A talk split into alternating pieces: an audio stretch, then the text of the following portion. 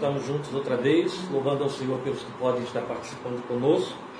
E hoje, então, como estávamos explicando, nós estamos fazendo o que chamamos de leitura devocional conduzida, que é o que faremos no Salmo 62. A diferença está no fato de que todos acompanham a leitura, não é? E eu, com minhas modalidades das dificuldades pós-operatórias das cataratas, que ainda tento fazer alterações aqui de intermediações de visão, de óculos, etc., mas a gente vai chegando lá.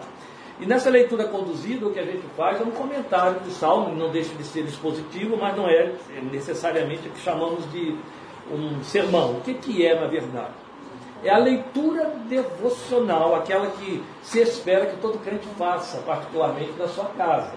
É evidente que se a gente tem um pouco mais de experiência na leitura do texto bíblico, um pouco mais de conhecimento das suas entranhas, especialmente texto original e etc., a gente conduz esta leitura, né? então eu a faço com o grupo como eu estivesse fazendo comigo mesmo, somente para mim, e aí eu vou compartilhando o que eu já li, o que eu já descobri, e é assim que fica a leitura devocional e a gente vai até chegar ao final do salmo. Eu vou fazer toda a leitura do salmo, como ele está, vou ler na. Eu ia ler na revista atualizada, mas eu só estou com a, a, a nova versão internacional aqui, porque a revista atualizada ela, ela, está traduzindo melhor Salmo 62. Te agradeço, querida. A sua é revista atualizada? Eu acho que é. Estou... Ah. Quer dizer que sim. Não, porque ele é NVI. Não. Ah. Aí, isso é porque eu deixei no meu iPad. Obrigado, obrigado. Então eu vou fazer a leitura na versão revista atualizada porque é ela que respeita um pouco mais, não é não todo, toda a Bíblia, neste texto em particular, ela respeita um pouco mais o texto original e eu vou explicar porquê, vocês já vão entender, todos vocês. Vamos fazer a leitura, depois a gente ora mais uma vez e aí considera o texto que nós temos diante de nós. Salmo 62, não filha, é 62. É.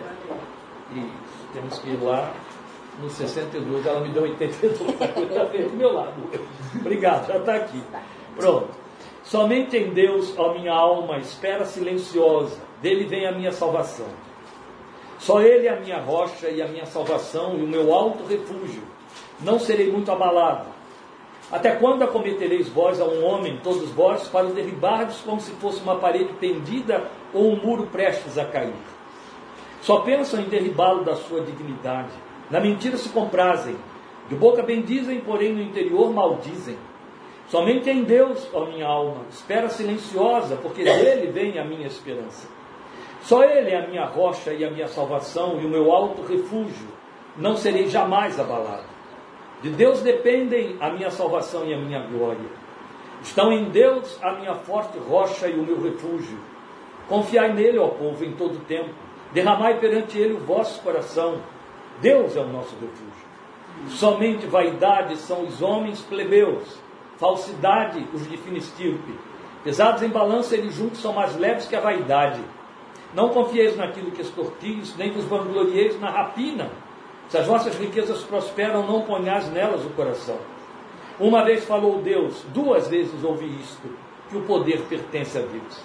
E a ti, Senhor, pertence a graça, ou a fidelidade, ou a bondade, conforme outras versões estão mostrando por aí. Pois a cada um retribui segundo as suas obras. Vamos orar e logo em seguida nós vamos considerar o texto. E eu vou devolver aqui ao assado o texto dele. Se eu precisar, eu pego de novo aí com alguém, mas eu creio que vai dar para seguir aqui na minha versão. Vamos falar com Deus. Pai, nós te agradecemos este momento especial de comunhão, de estarmos juntos, a presença desses teus filhos que viajaram para estar até aqui, cada um deles e louvamos o teu nome por esse tempo especial, muito especialmente por esta noite que estamos celebrando mais um ano de vida que o Senhor concede a Lília, que estará se concluindo amanhã, na data de amanhã. Mas estamos aproveitando hoje para juntos celebrarmos ao teu nome e apresentarmos a ti a nossa sincera, verdadeira gratidão por sua vida, por sua presença entre nós, pelo que representa, pelos frutos da sua espiritualidade, pelo que, pelos frutos da sua do seu ministério, da sua experiência de vida contigo, pelo que ela é como esposa, como mãe, como avó, como sogra, como irmã em Cristo Jesus, também como filha para seus pais. Nós te louvamos, meu Deus, por tua misericórdia e por sua vida.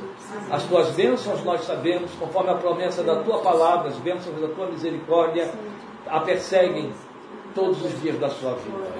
Agora te rogamos que pelo teu Espírito nos ilumines e nos conduzas na verificação do texto da tua palavra que lemos, para que o coração seja edificado, a tua verdade, ó Deus, se se exponha diante dos nossos olhos, se destaque diante dos nossos olhos, se ilumine sobre os nossos corações, e assim o nosso coração seja edificado por esta palavra, para que Cristo Jesus, nos frutos que, ó Deus, em resposta a esta palavra que nos vem, devolvemos ao Senhor, tu sejas glorificado. É em nome de Cristo, Salvador, que oramos, rogando que a tua bênção repouse sobre todos os que estão participando neste momento, desse compartilhar da palavra de Deus e daqueles que estarão ouvindo posteriormente também, em nome de Jesus. Amém. Amém. Eu escolhi o Salmo 62 por uma razão e simples. Vocês viram que eu antecipei aí, durante alguns dias atrás, na minha página, uma meditação em cima do versículo 12 do Salmo 62. Quem está acostumado comigo a me ouvir, vocês vão ter que suportar esse troca de óculos aqui, viu gente? Quem está acostumado aí a me ouvir, já ouviu muitas vezes, eu digo isso em qualquer igreja, em qualquer encontro, em qualquer, especialmente quando eu estou em reunião de líderes, né, em especial ministrando seminaristas, que, que eu aprendi nos primeiros anos da minha vida ministerial até os dias de hoje. Na verdade, eu não aprendi nos primeiros anos da minha vida ministerial. Quem me ensinou uma caminhada com Deus efetivamente foi Dorcas. Mas Dorcas era filha de Betel brasileiro. Depois eu fui aluno do Betel brasileiro. E lá eu tive reforço de tudo que aprendi com ela. Ela aprendeu na mesma casa. Especialmente a gente que tínhamos como coordenadora de ensino a missionária do Valina Barreto. Bezerra Barreto. É. Ela reforçava muito isso aí. Né? A importância de você parar em cima de um texto até perceber que recebeu a mensagem. A nossa é, primeira primeira atitude é não entender o texto, ou ele, de repente, parece que não significou, a gente o abandona perde. Perde porque sai da posição em que a palavra de Deus diz que o Senhor está falando nós hoje. Né? Ele nunca põe em, xeque se ele fala, ele põe em xeque se ouve. Se Israel. Ah, se Israel escutasse. Né? Sua porta e bate. Se alguém ouvir a minha voz. É sempre assim.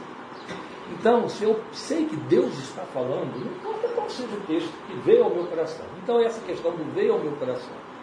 Eu não prego a não ser quando me, me, me contratam um tema, né? Eu já disse a você que eu detesto que fazem isso, façam isso nas igrejas. Aí eu vou lutar com Deus para que ele se transforme no tema de Deus, deixe de ser o tema do grupo que me propôs. Via de regra, eu prego em cima do que o Espírito de Deus, isso é muito subjetivo, trouxe ao meu coração previamente. E às vezes ele me leva para um tema ou me leva para um texto. Então o Salmo 62 foi isso. Começou a subir ao meu coração. Uma coisa disse Deus duas vezes ao ouvir. Uma coisa disse Deus, ah, isso está no Salmo 62. Parei ali em cima, meditei, escrevi aí algumas linhas e mandei para vocês. Né? Essa foi a razão porque aí eu fui em cima dele todo. Se Deus estava me falando de 62, 12, 62 é 12, o Salmo tem 13. Então, estava no fim do texto. Aí eu fui ler o Salmo todo, claro. E ficou sendo o Salmo da minha meditação durante esta semana. O que eu entendi? Eu vou compartilhar com eles. Mesmo porque é, é, entendam que é muito, às vezes é muito explícita esta forma de Deus se comunicar quanto à pregação da palavra de Deus. Por isso que eu sei que cada vez que a gente abre a Bíblia, eu piso num solo sagrado, literalmente sagrado. Então, esta mesma semana, eu sonho que eu estava num grupo assim como vocês, e havia uma pessoa que era um líder do grupo, mas eu estava junto e nessa posição aqui, eu sentado, ele ali onde está o Lucas, e ele abre a Bíblia, e ele abre o, o, o João capítulo 6, olha para mim e diz assim: ensina para eles, João capítulo 6. E aí, quando eu ouço e olho bem para ele, eu entendo, ele não está me dizendo isso. Deus está dizendo a ele que me mande ensinar ao povo João 6. Aí eu fui para João 6. Quando eu fui para João 6, que eu conheço, todo mundo conhece, João 6, tem comer a minha carne, beber o meu sangue, né?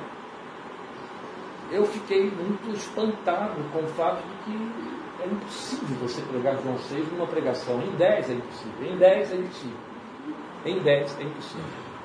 Eu falei, eu vou tentar minimamente criar três palestras em João 6, sabendo que eu vou empobrecer extremamente o texto, mas eu não vou cumprir a ordem que me foi dada.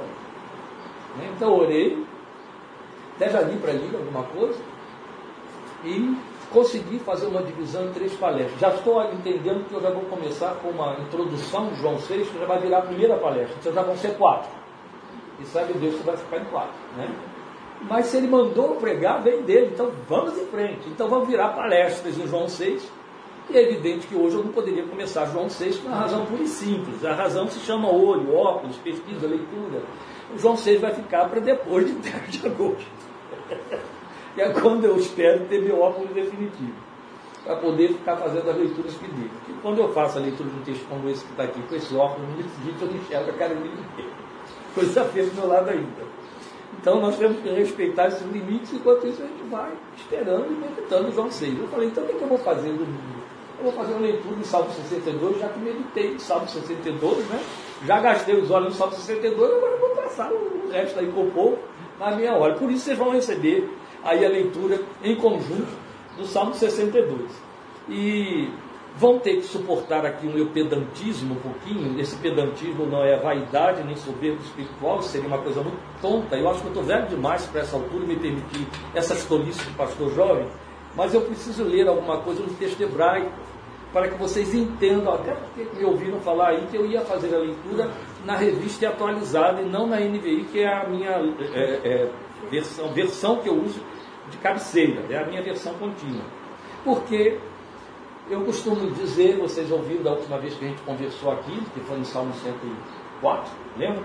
A gente estava ali, sentados, que o, todos os textos, e é mais fácil de identificar isso está nos, nos poéticos, no caso de Salmos, eles têm um texto central, eles têm um texto-chave, às vezes é um versículo, um livro é um capítulo, né? Ele tem um versículo-chave. E aí, quando você se treina nisso, você já corre para achar, tentar achar o texto, o, versículo-chave em torno do qual o autor compôs a poesia. Por isso que é mais fácil nos salmos, já que eles são totalmente poéticos. E parece, quando você olha o Salmo 62, ainda mais que eu antecipei aí com o versículo 12, que o texto-chave do Salmo 62 é o versículo 12. Né? Uma coisa disse Deus duas vezes eu ouvi. É o 11? É o 11, perdoe, não é o 12, mas ele tem 13 versículos. Tem 13? Não, 12. 12. Ah, ele tem 12, gente. É o É, ele tem 12, me perdoe. Então é o 11, desculpem, é o 11. 62, 11. Uma coisa disse Deus duas vezes eu ouvi. É, vamos um desconto aí por conta dos olhos, gente, e dos óculos. E aí o que acontece? A gente pensa logo que é esse salmo, porque ele é o mais conhecido, esse versículo, ele é mais batido. Poderia ser, mas ele está fechando o salmo, tudo bem. O autor pode ter pensado no versículo 11, 12, 11, 11. E aí escreveu todo o salmo em função dele. Mas não é. E o pior é que não dá para você descobrir no texto das nossas versões. Por quê? Porque é uma palavra. Entende? E ela só aparece no hebraico. As versões mais antigas respeitaram o texto original com muito esforço. É o advérbio somente. Esta é a palavra-chave. Ele queria transmitir uma mensagem que nós vamos comunicar aqui, que baseava-se totalmente na palavra somente. No texto original ela aparece seis vezes, só para vocês terem ideia como isso foi importante. Em todo o saltério, são 150 salmos, só um salmo repete essa palavra mais vezes, quatro vezes, que é o salmo 38, parece, ou 39, e só aparece no original. Depois ela só vai ser repetida dessa forma é, é, impertinente neste versículo, nesse Salmo 62. Então ela aparece seis vezes no Salmo 62. Quando você tem algo semelhante acontecendo num texto, pode ter certeza que ali tem. Entende? E é evidente, no Salmo 62, quando você presta atenção no fato de que esse verbo está repetido, aí você entende. Este é o eixo em torno do qual o Salmo corre. É isso que ele quer comunicar. Somente, somente, somente. Então, nas versões de vocês não tem, eu vou ter que dizer para vocês onde está. Nas versões de vocês, a palavra somente, na revista atualizada, você vai encontrar quatro vezes. Mas duas vezes ela está oculta. E é traduzida na, na revista atualizada como só. Então, o tradutor da revista atualizada respeitou as seis vezes, mas trocou somente por só. Mas é a mesma palavra. Entende? É a palavra ark no hebraico. Ark é uma pronúncia mais difícil. Ark e hoje eles falam assim, ak. Mas a pronúncia dela seria ar. É bem cultural, ar. E aí, essa palavra aparece seis vezes, e é ela que dá o tema do salmo, que é um salmo atribuído a Davi, com música feita por Gedutum. Então, o Salmo 39, que é o outro, tem a mesma melodia deste salmo. Qual é a melodia? Não sei, ninguém nunca vai saber. Talvez no céu Deus mande detalhe. Agora, o grupo de Gedutum, canta aí com Davi. Né? Mas a música é de Gedutum, entrou no Salmo 62 e estava lá no Salmo 39. A música é dele, a letra é de Davi. Então, nós vamos fazer a leitura agora das, dos versículos em que a palavra Ak vai aparecer aí no texto da nossa versão. Então, ela aparece primeiramente no versículo 1. A minha alma descansa somente em Deus. Dele vem a minha salvação. Seria isso aqui assim. Ar é o Elohim, Dumiar Nafishi, Mimenu e Ashivoati dele vem a minha salvação. A minha alma descansa somente em Deus. Mas a palavra arque vai aparecer no versículo 2, versículo 1, versículo 2, somente ele é a rocha que me salva. Depois vai aparecer de novo no versículo 3, é onde vocês não têm nas novas versões, onde ele vai dizer assim: Até quando todos vocês atacarão um homem que está como um muro inclinado, como uma cerca prestes a cair? A nova, a, a versão a revista atualizada, não colocou um homem como que está prestes a cair. Mas o que ele está dizendo é como ele se sente. Ele se sente como um muro inclinado, prestes a desabar, e aí as pessoas estão querendo jogar ele mais depressa no chão. E aí, quando ele usa essa, essa expressão, ele diz assim: é, Até quando vocês só atacarão um homem que está, entende? Somente atacarão, atacarão um homem que está prestes a cair como um muro inclinado. Aí depois vai aparecer de novo no versículo 5: Descanse somente em Deus a minha alma. E o 6 repete o 2: Somente Ele é a rocha que me salva. E depois o 7, que não aparece também para vocês: A minha salvação e a minha honra de Deus dependem somente. Está aí outra vez, sumiu da nossa versão. Não é? Aí fica sempre aquela questão que eu já expliquei da outra vez, ah, sumiu por quê? São versadores, nunca esqueça. Nós não temos tradução de texto é, original como se fosse interpretação. Temos versadores. O que, que o versador faz? Ele é, filtra as expressões de maneira que ela chegue no nosso vernáculo da forma como a gente normalmente falaria ou leria, ou que se encaixa dentro da nossa forma habitual de tratar com a literatura. E aí algumas coisas se perdem ou são substituídas por outras. Eu, pessoalmente, né, como todos os que vão é, é, trabalhar texto original, vamos sempre achar que vai ter perda sempre. Se está lá, tinha que ter sido respeitado de forma literal. Mas isso aqui é só para mostrar para vocês que a palavra-chave, o eixo em torno do qual a mensagem do Salmo 62 corre, é o advérbio, é o somente, ou só para a tradução melhor seria somente o tempo todo, para poder falar de absolutismo, é, dependência absoluta, é, determinação absoluta. Então, quando ele fala do ímpio, ele fala que ele tem uma determinação absoluta. E aí a beleza do salmo reside no fato de que ele vai usar o mesmo advérbio com que ele falou do ímpio para produzir o mal, usando para ele para buscar a Deus e exortando o povo a fazer da mesma maneira para depender e confiar de Deus, em Deus. O que, é que ele quer dizer? O impulso, a fúria, a ira, a determinação absoluta que o ímpio tem para destruir, para matar, para se regozijar e confiar na sua riqueza. É tudo isso que está aqui no Salmo. Você lê isso aí. Não confie no, no, aumento da sua riqueza, não foi isso que você leu?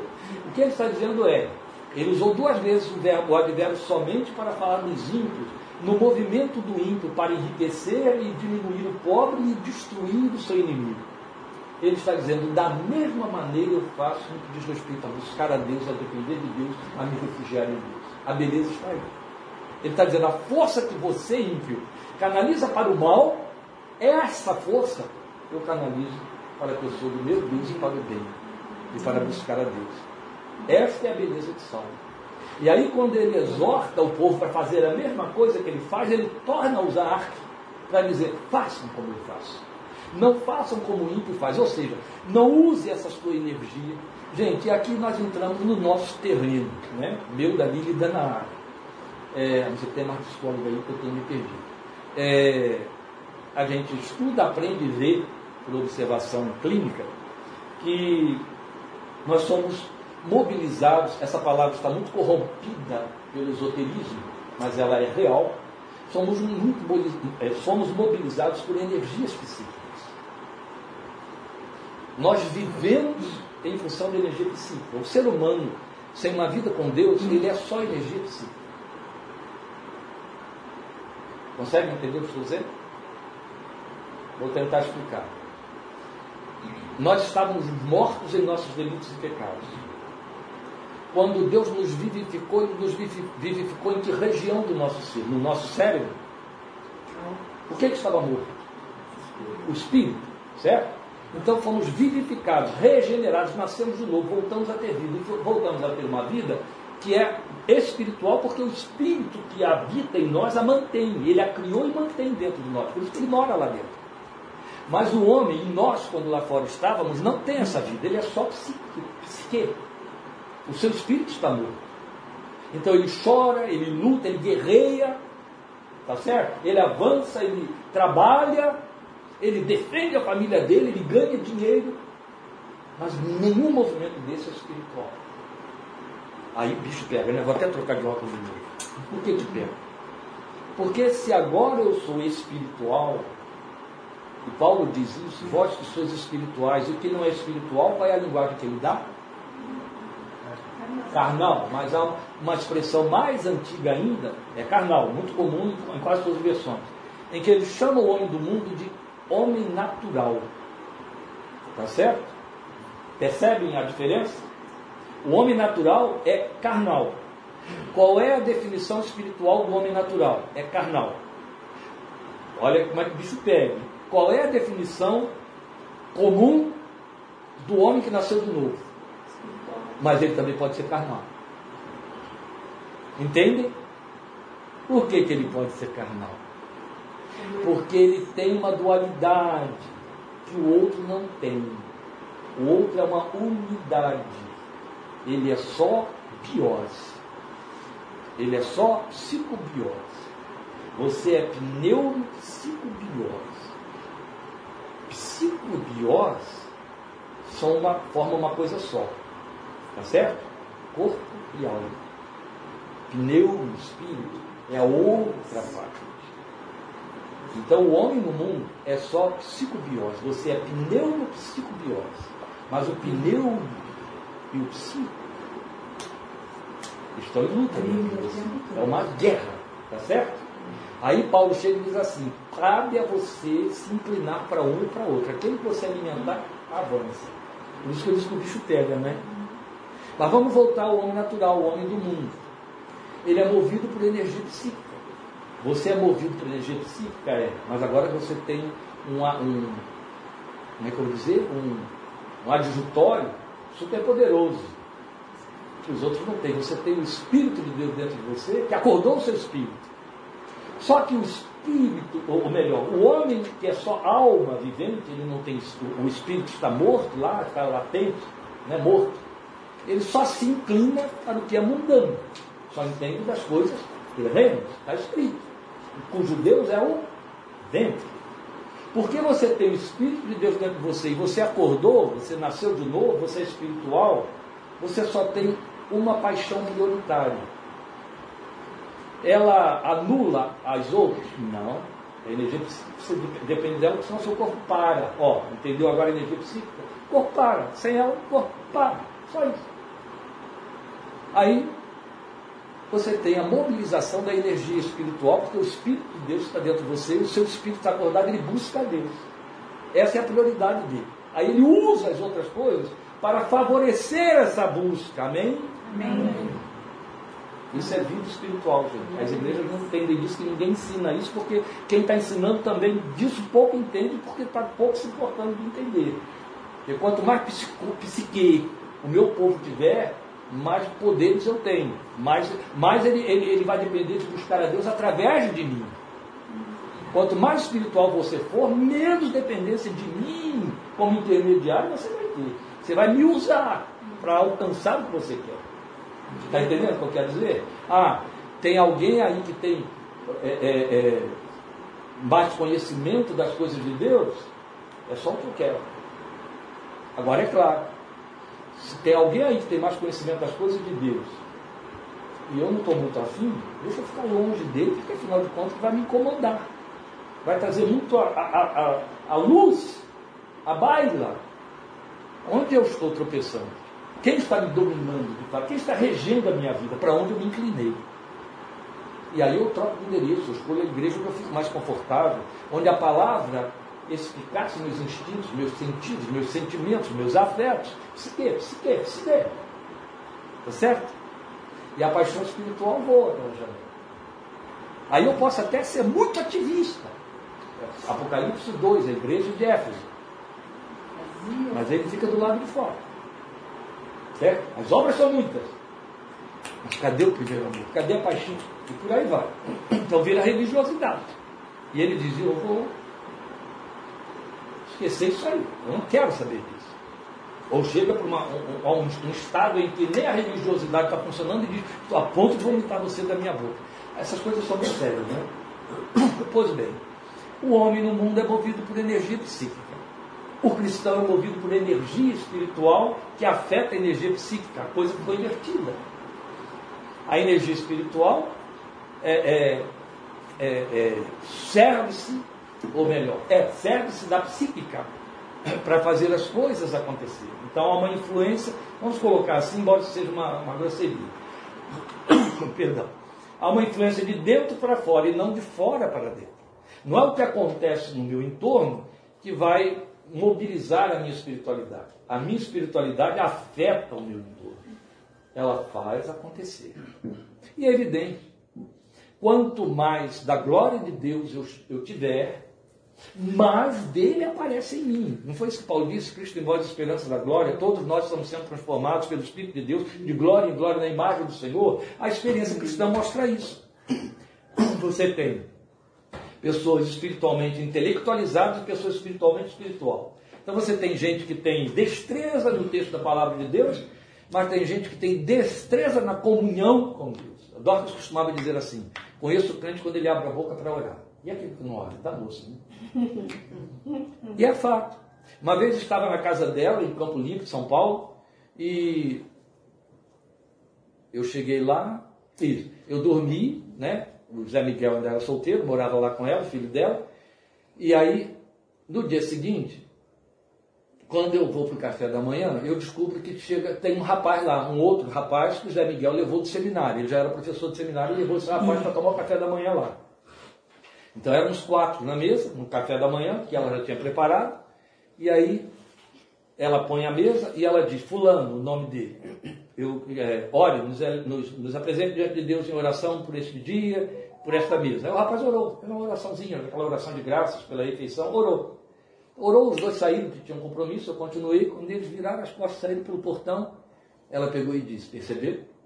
A gente conhece o crente quando ele ora. Uma coisa é dar graças por um pão, outra coisa é estar grato pelo pão. e essa oração aí é de quem está grato pelo pão. É diferente.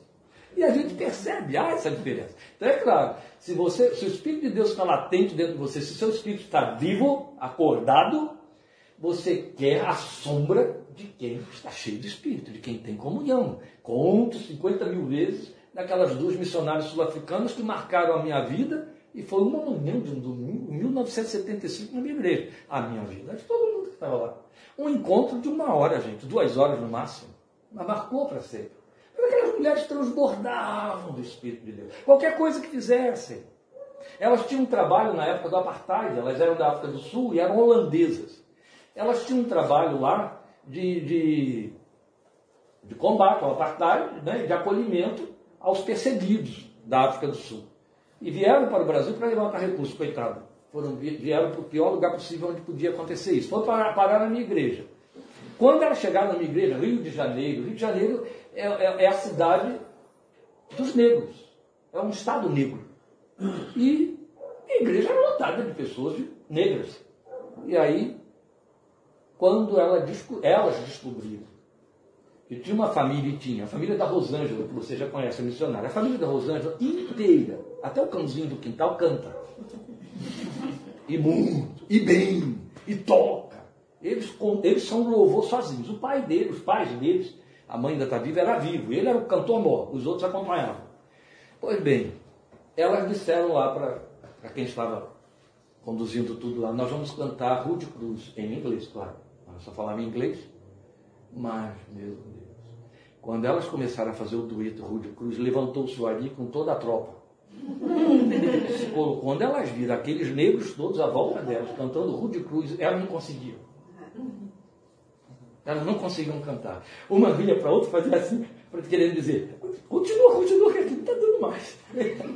Porque eles estavam cantando normalmente em português, mas com aquele vozeirão deles, né, fazendo aquelas vozes todas que eles dividem, e elas ficaram loucas. Elas não sabiam o que fazer, ouvindo aquilo. E aí, os coitados tiveram que cantar. Olha, o hino já é longo, né? Ele tem umas quatro ou cinco estrofes. Tiveram que cantar umas duas vezes. Rude Cruz.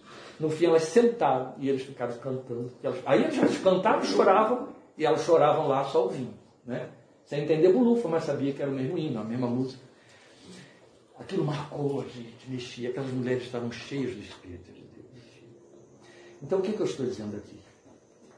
Nós aprendemos através da psicologia que o que move o ser humano é a energia. E a energia mais poderosa para mover o ser humano é o ódio. Nossa. Energia psíquica de maior poder é o ódio. Sabia? A psicanálise dividiu a energia da vida em duas, duas funções. Eles chamam de Eros e Thanatos. Eros é o que impulsiona para a vida, é a paixão, daí erótico e etc. Né? É onde se canaliza as energias para a reprodução da espécie. E Thanatos, que é aquela que corre para impedir o excesso do Eros e preparar você para morrer, porque você tem que acabar um dia. E você depende de Thanatos, está atuando ali para que você morra bem. Morra como Deco morreu.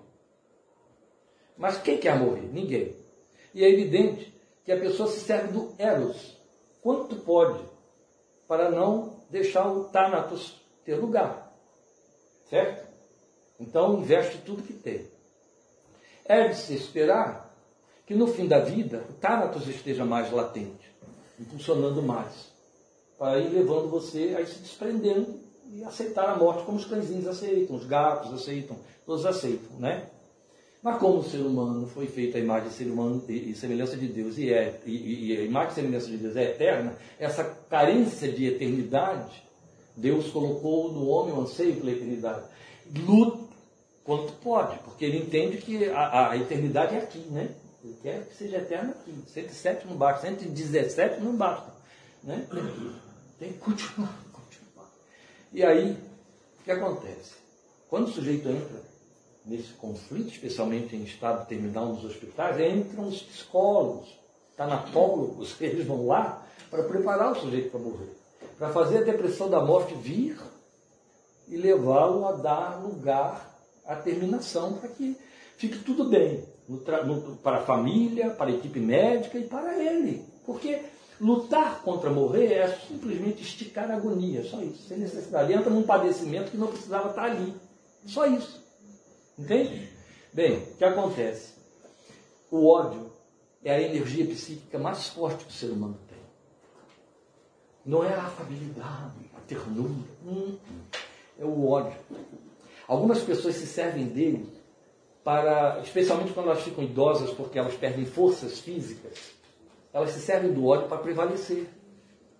E elas conseguem viver à medida em que elas botam esse ódio para fora em que elas agridem, atacam, machucam as pessoas, porque isso dá força a elas. Elas encontram um poder interno muito grande. O poder interno é esse ódio que dá.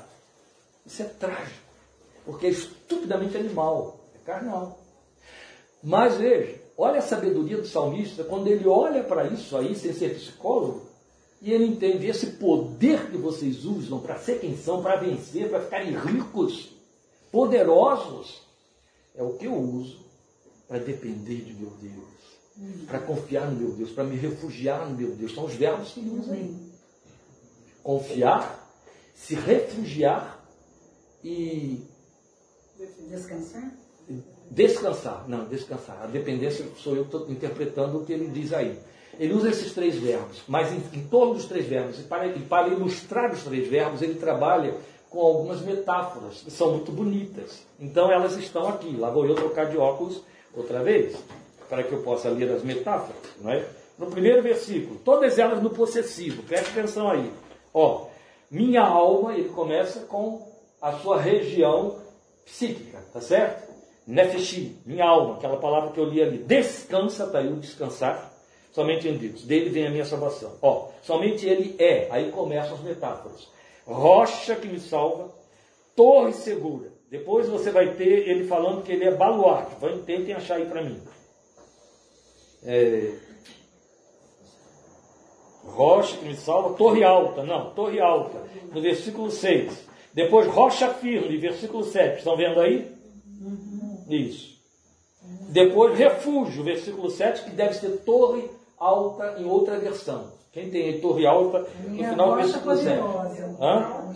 Não, rocha poderosa, alto refúgio. No versículo 7. Isso. Rocha poderosa é a rocha firme que temos aqui. Meu refúgio, aí saiu alto refúgio. Ninguém tem torre alta, então. No 6. Hã?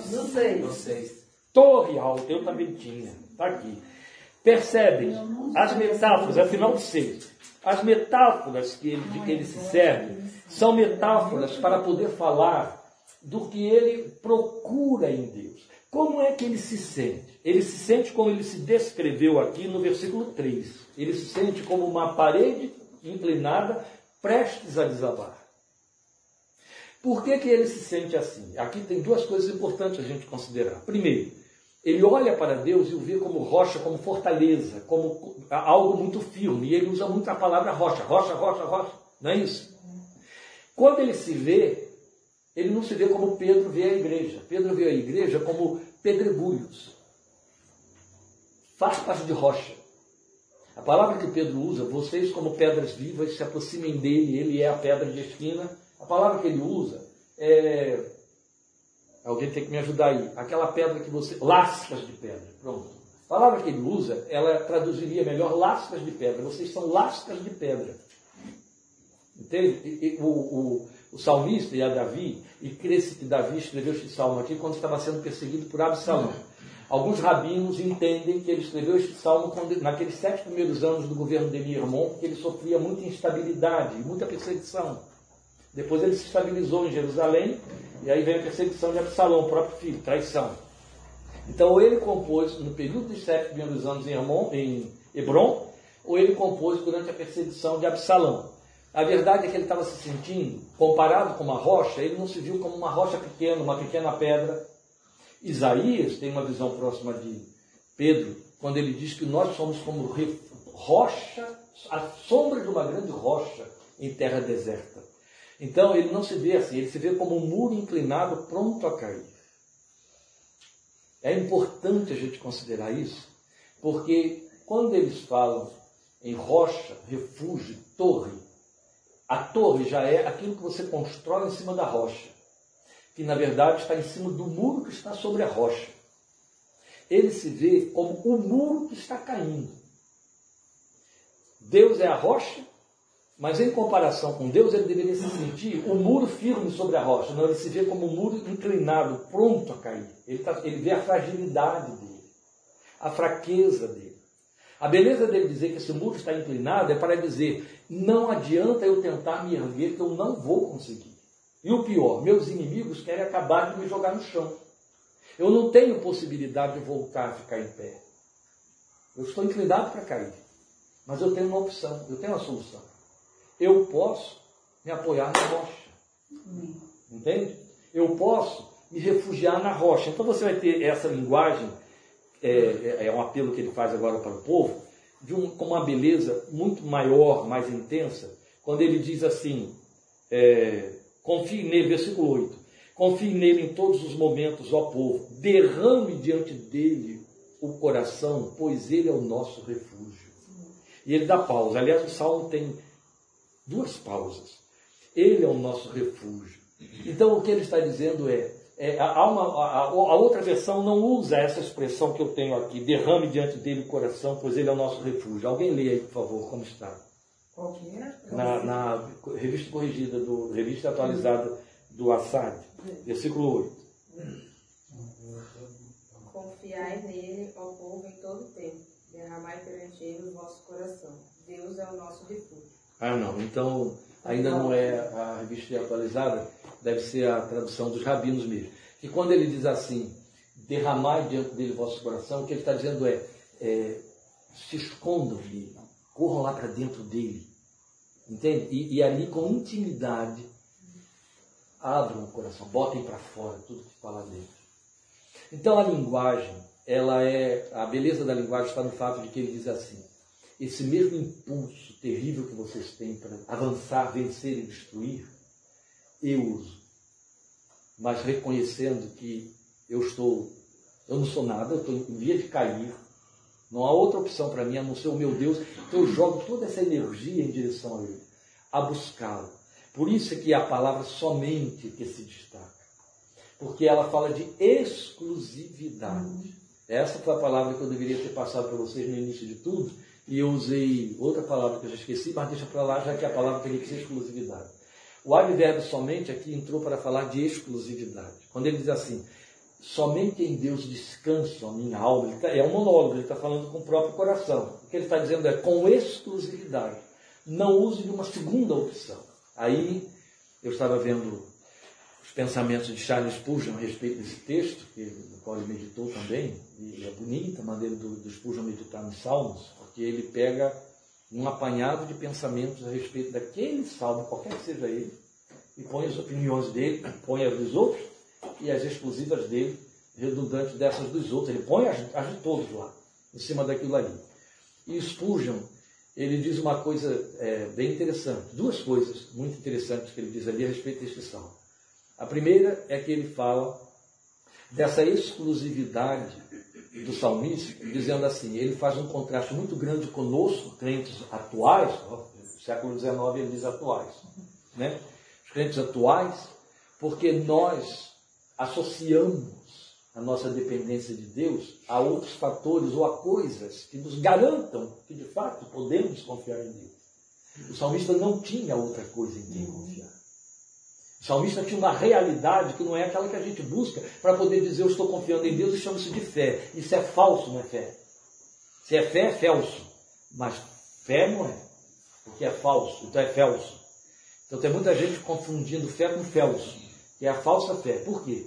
Porque se ela tem uma sinalização que favoreça essa sua determinação espiritual, ela se segura nessa visualização. Então, alguma coisa está favorecendo, aí eu confio em Deus que eu vou conseguir. Isso é felso, não é fé. Porque, na verdade, confiar é quando eu não tenho nem onde me apoiar. Era o caso dele. Eu sou uma parede em via de ser derrubada. Ela já está inclinada para isso. Mas com exclusividade eu confio em Deus. Então, quando você entende o que ele está dizendo é exclusividade, ele está dando uma exortação à sua alma, depois ao povo, ele está dizendo assim: olha, descansa com exclusividade em Deus. Não foi a primeira coisa que ele disse? Olha como ele muda agora. Com exclusividade ele é a rocha que me salva. Agora a exclusividade é de Deus. Entende? Quando ele diz assim, somente ele é a rocha que me salva, e o sentido é exclusividade, então é com exclusividade ele é a rocha que me salva. Não há ninguém, nem meu melhor conselheiro, nem meu melhor amigo, nem meu melhor adjutor, ninguém pode cooperar com esta salvação. A exclusividade de Deus para operar a minha salvação como uma rocha. Olha que o contraste aqui de metáfora é: ele é rocha, ele é a montanha, ele é a parede, ele é, é, é, é o refúgio, a fortaleza, eu sou a parede, a parede está caindo. Por aí vocês percebem, ele é a torre segura. Então ele é com exclusividade essa rocha. Aí os possessivos continuam, minha torre segura. Outra coisa que você vai perceber, ele antes da primeira pausa, ele diz assim, com exclusividade ele é a rocha que me salva, versículo 2, que eu estou lendo, ele é a rocha que me salva, é, é a minha torre segura, jamais serei abalado. Tá certo? Uhum. Agora, quando você desce para, depois da pausa, para o versículo 6, observe como ele muda e é, e é é, quase você não percebe, é quase imperceptível. Você já está com o ouvido viciado do que ouviu no versículo 2, e aí passa batido pelo 6, repete o 2. Há uma pequena mudança, e essa nuance faz diferença. Ele diz assim, ó, com exclusividade, somente o acre, somente ele é a rocha que me salva, ele é a minha torre alta, não serei abalado. Como mudou? Ele só trocou o provérbio aqui, gente. Ele mudou, ele tirou o provérbio do tempo que ele usou no versículo 2. Entende? Jamais seria abalado, ou seja, eu estou vendo que as circunstâncias vêm e eu acredito que eu não vou ser abalado. Elas ameaçam me abalar. Mas quando ele cresce, ele já cresceu, por isso que ele já declarou tudo que ele disse antes da primeira pausa, é a minha torre segura, é a rocha que me salva, é a minha salvação, é, e faz a, a, a, exortação para os, os inimigos, não é? Aí ele vai dizer, somente, descanse somente em Deus, a minha alma, como ele tinha dito no versículo é, primeiro, descanse com exclusividade em Deus, a minha alma, dele vem a minha esperança. Aí ele mudou. O que, que você tinha lá em cima? Dele vem a minha. Versículo 1. Salvação. Agora ele mudou no versículo 6, e ele está repetindo o mesmo refrão. Com exclusividade, ele é a rocha que me salva, ele é a minha torre alta. No 5 ele disse assim: Descansa somente em Deus. Lá ele tinha dito: Descansa minha alma com exclusividade em Deus, dele vem a minha salvação. No 5 ele diz assim: Descansa com exclusividade em Deus, a minha alma, dele vem a minha esperança. Muda tudo. Por isso é que quando ele vai dizer no versículo 6, com exclusividade, ele é a rocha que me salva, que disse no 2, a mesma coisa, ele tira o advérbio e ele vai dizer: não serei abalado. Porque uma coisa é, jamais serei abalado. Eu estou sob expectativa. Tá certo? E então, eu acredito, aí é exercício de fé, que não seria abalado. Mas agora ele já cresceu, e porque ele cresceu, ele pode dizer para a alma dele: descansa, como ele disse antes, nele. Porque ele é a sua esperança. Ó, lá ele é a sua salvação, o seu livramento. Salvação, no Velho Testamento, não é vida eterna. É, é livramento, socorro, tá bom? É escape. Não confunda. Quando eles querem falar de vida eterna, eles falam de presença de Deus. Então, quando eles falam de salvação no Velho Testamento, eles estão falando de livramento, de socorro, aquilo que de fato os crentes querem. Né? Pausa. Vou fazer uma pausa. É, o salmista teve uma pausa, também estou uma pausa. Então, quando ele vai além, ele cresce, e aí ele percebe que Deus, de fato, é tudo que ele declarou que é, agora ele diz assim: dele vem a minha esperança. Se eu não tenho mais expectativa o que eu tenho é esperança, não tem mais abalo. Tá certo? Jamais serei abalado. Eu estou apostando numa possibilidade. Não, agora eu tenho absoluta certeza. Eu já passei por isso, ó, não fui abalado, então não seria abalado. Não é jamais. Eu simplesmente estou estabelecido. Não seria abalado. Percebe como cresceu? Aí uma coisa que Spurgeon diz, eu disse que ele disse duas coisas, né? Esta é a segunda coisa, é que ele diz assim, esse homem está exortando o povo, a partir do versículo 7, a confiar, a confiar, em cima da experiência dele. Vamos lembrar quem é esse homem, é Davi. E que as circunstâncias à volta dele não mudaram. Depois elas vieram a piorar. Certo? Delícia. É, ele tinha escapado de Saul e agora está debaixo da perseguição de Absalão. Aí ele chega agora e ele diz assim para o povo: confie, ó, vou ensinar um segredinho aqui. Se a coisa estiver feia demais, se refugie nele. Eu estou lendo aqui, eu não estou no Salmo 91, não, mas você lê sobre refugiar-se nele. Não, ele está dizendo assim, ó, é, minha torre de refúgio, etc., confie nele, derrame diante dele o coração. Então o que ele está dizendo é, Spurgeon, ele aprendeu a chegar diante de Deus e colocar para fora todas as angústias, medos e aflições e só nos ouvidos de Deus. Não fica, nem fica falando. Não, nem dá testemunho, nem diz para os outros assim, eu estou indo orar porque eu estou aflito. Não. Ele vai lá num lugarzinho que só, ele, só Deus pode ouvir. E ali ele expõe. Aí, aí vem a beleza, a plenitude da beleza do Salmo 62, com que ele fecha e eu também vou fechar. É. É o versículo 11. É 11, gente, é 11.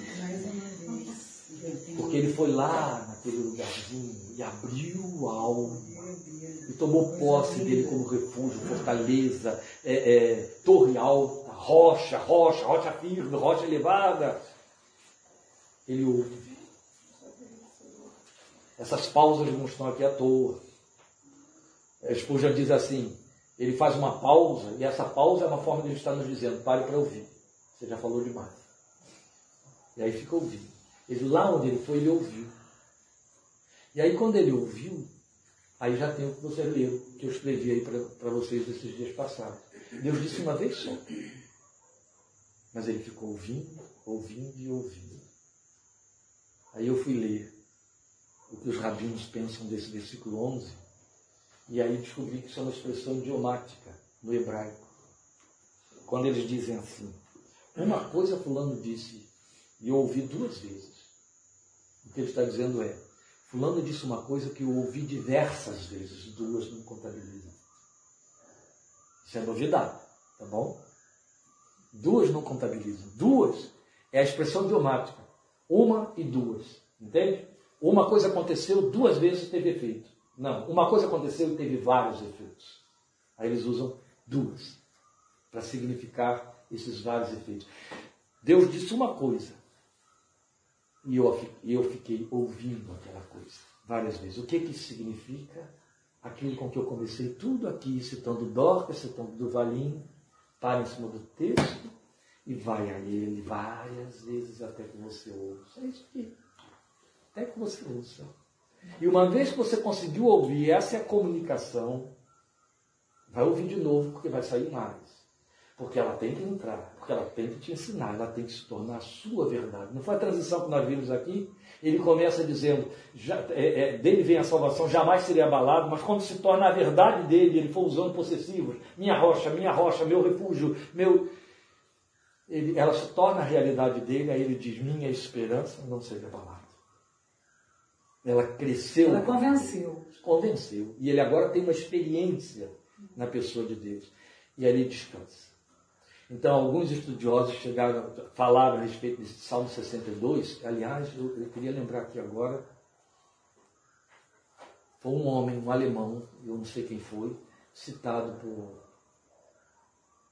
Citado por.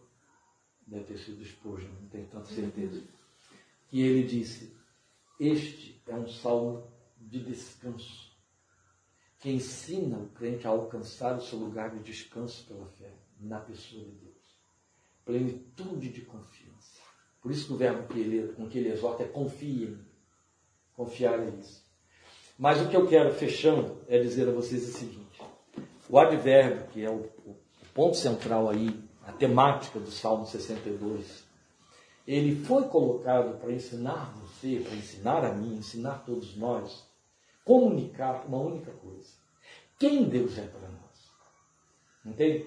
quem ele é. De maneira que você tem de aprender a ir para além das expectativas à esperança. Para além de, de circunstâncias que sinalizem se pode, se é seguro ou não, a absoluta falta de evidência, colocando Deus no centro dessa evidência. Ele se torna a razão absoluta do seu descanso, a despeito de nada estar acontecendo que favoreça o descanso. Somente ele, isso que significa exclusividade. Ele é exclusividade. Ele é exclusivo, ele é exclusivo. Alguém falou, eu tenho que dizer alguém que não consigo lembrar quem, mas é alguém de peso, né? Porque escreveu certamente, é, que quando você confia, conhece Deus de forma plena, a sua confiança compromete Deus com você. E isso tem um favorecimento na, na maneira como Deus se comunica conosco. Provai e vejam que o Senhor é bom. Entende? Façam prova de mim, foi ele que disse. Façam prova de mim, está em Malaquias, que é muito bem trabalhado pelos pastores nas igrejas. Façam prova de mim, se eu não derramar. Deus se põe sob hipótese, se eu não derramar. Mas no Salmo ele chega para mim, para você e diz: provem, provem e vejam que o Senhor é bom. Isso é muito significativo. Há uma outra coisa, e aí eu não estou conseguindo fechar, né? Mas o que eu quero, batendo ainda nessa tecla aqui, é, é que quando então ele, você confia nele, o que eles estão dizendo é, eu concordo, Deus fica comprometido com a sua fé. A Bíblia diz que nunca os que nele confiam serão envergonhados. É evidente que nada tem a ver com essa fantasia imperdoável, especialmente nós pentecostais criamos, de, inventar, de botar palavras na boca de Deus. Né? É, é a gestalt, é o seu ego, é o seu desejo, até inconsciente, que você transfere e transforma em profecia na boca de um profeta ou profecia subjetiva. É aquela mania que alguns crentes têm de dizer, porque Deus falou comigo, porque Deus me disse, a coisa não se cumpre e o canalha continua dizendo, Deus falou comigo, quer dizer, Deus não passa de um enganador. E, então não é disso que estamos falando. Não é o seu subjetivo que define o que Deus está falando. Você não precisa ouvir. Você tem que simplesmente perceber. E se você percebe, o que acontecia na relação de Jesus com os discípulos? Eles ainda não tinham entendido. Até quando eu sofrerei vocês? Os seus olhos estavam carregados, de maneira que não podiam compreender e ver. O que acontece é que quando você confia de forma absoluta em Deus, Ele não vai deixar você sair envergonhado. Não é que ele vai botar, você vai botar palavras na boca de Deus e comprometer Deus com você que é onde acontecem as grandes tragédias da fé. Não é? O sujeito que compromete Deus dizendo, né? ou, por exemplo, criou-se um modismo entre nós, e especialmente entre os neopentecostais, profetiza, eu profetizo que você vai ser bem sucedido. Isso é desejo, gente. É o meu bom dia para o meu vizinho. É um bom dia espiritualizado. Eu chego e digo para qualquer pessoa, tudo bem, pode ser uma expressão de oração, continua sendo o seu desejo. A oração é a expressão do seu desejo. Ah, Deus vai te curar, meu irmão. Ah, nós vamos orar para que isso. É o seu desejo. Agora não transforme isso em palavra de Deus. E dizer que é profecia, porque isso é um acometimento muito grave. Você pode estar brincando com a moral de Deus, onde não deve. Que é a segunda coisa com que eu fecho aqui, a última coisa. Mas a verdade é que Deus se compromete com você quando você confia nele. Totalmente. Se você se sente um muro caindo, se isso é um fato, se isso não é uma invencionice, não é? A gente trabalha com as pessoas que se é, auto-quebram, elas, elas inventam que estão caindo, não estão, né? Aí a gente vai mostrar a elas que elas estão em pé. Não, estou falando do fato dela. O sujeito sabe que ele não tem força, ele não tem condições de vencer. E aí ele só tem um recurso. O Senhor que é a sua rocha. Deus se compromete com ele.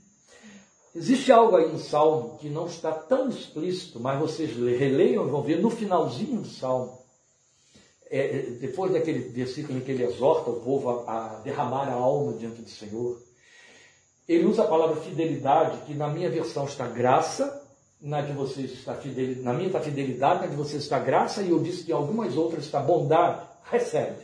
Ela tem essas três possibilidades de tradução. Ele diz assim, porque dele é a fidelidade, a fidelidade vem dele. Ele exortou os ímpios, ele exortou os crentes, e para um e outro grupo, ele disse assim: tudo que eu estou dizendo a vocês desde o início é: confiem nele, descanse nele, minha alma, descansem nele, povo, porque ele é rocha, fortaleza, ele é isso, ele é aquilo. Todas essas imagens metafóricas que ele usa para falar a respeito de Deus, é tudo que a gente aceita e pensa a respeito de Deus. É assim? Especialmente quando você usa a palavra fidelidade, ou graça, ou bondade, só lhe ocorre uma ideia a respeito de Deus. Esse ultrapaternalista Papai do Céu, que é quase como Papai Noel, não é? que é bondade. E é fato.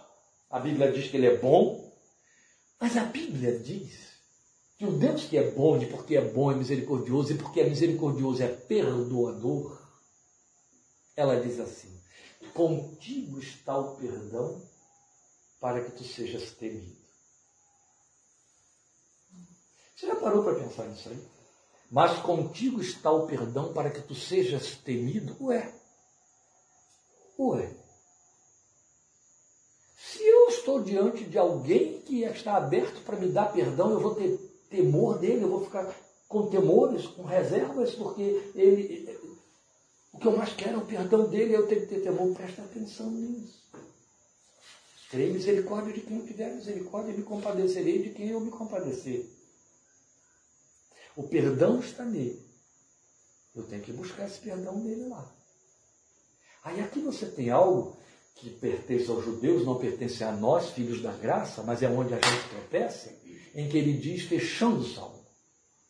Depois dele dizer no versículo 11, Deus me disse, o poder me pertence. Ele fecha o versículo 11, ou 12, o salmo 12, dizendo assim, a ti pertence a fidelidade, a graça, a misericórdia, a bondade. E aí ele diz assim, é, o Senhor me disse que o poder pertence a Ele. O que Ele está me dizendo é, eu estou vendo Ele como refúgio, aquele diante de quem eu posso derramar minha alma, em quem eu posso descansar, minha torre elevada, minha rocha firme, certo? Minha fortaleza, todas essas imagens de bondosa. Aí Deus chega para ele e diz assim: o poder é meu. Eu sou tudo isso e também tenho poder. Eu sou tudo isso, mas a fidelidade me pertence. Então não confundam fatos. E é isso que é, esse tal alemão citado por Spurgeon, agora que não foi Spurgeon mesmo citou, ressalta muito. Ele diz, é onde nós, filhos da graça, tropeçamos. Nós entendemos que na graça nós temos perdão por tabela, por status quo, por modus operandi divino. Foi a igreja que inventou. A graça estabelece que Deus está aberto para você. E para perdoar você, Ele exige uma coisa para fazê-la correr sobre você. Pausa. Hum? Sim, que se verbaliza com? Isso. O que é que ele exige? Se confessarmos os nossos pecados, Ele é fiel e justo para perdoar os pecados. Fidelidade, a ti pertence a fidelidade. Isso, porque eu só posso confessar, confissão, não é verbalização. Esse é o problema. Confissão é homologação, é a tradução da palavra grega homologia. É homologar. O que é homologar, advogado? Entende? Eu vou lá e boto a minha assinatura, consentindo, concordando com tudo que está escrito ali. Eu faço uma homologação ali em cima. Confessar é homologar. Eu, pecador, me confesso por isso. É que a coisa mais é, é, vai sair. A coisa mais hipócrita que existe é a confissão auricular. Por quê? Porque a confissão auricular pressupõe indulgência, que foi o que nos tornou filhos da reforma. Foi contra o que se levantou Lutero. O que era indulgência? Inclusive, indulgência plenária. Alguém assina o meu perdão. Isso fica escrito no papel eu posso pecar quantas vezes? Eu só tenho que voltar lá diante do meu perdoador e dizer: Eu, pecador, me confesso. Bem, isso é uma tremenda hipocrisia religiosa, é, é, é, é transformada em dogma religioso. E nós, cristãos evangélicos, mais hipócritas, porque nem a confissão fazemos. Percebe? Nós entendemos que a graça estabeleceu um perdão por mandato, que Bonhoeffer chamou de graça barata. De tal maneira que banimos a palavra pecado do nosso vocabulário e da nossa liturgia e das nossas devocionais.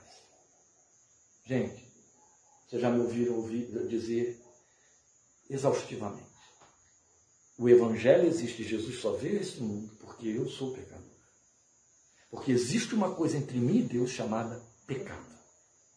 Foi por isso que Jesus veio se eu tivesse continuado, se Adão tivesse continuado como estava, conforme foi criado, Jesus não precisaria ter vindo. Houve pecado. O Evangelho existe, a graça ministra, a igreja ministra a graça que perdoa pecado.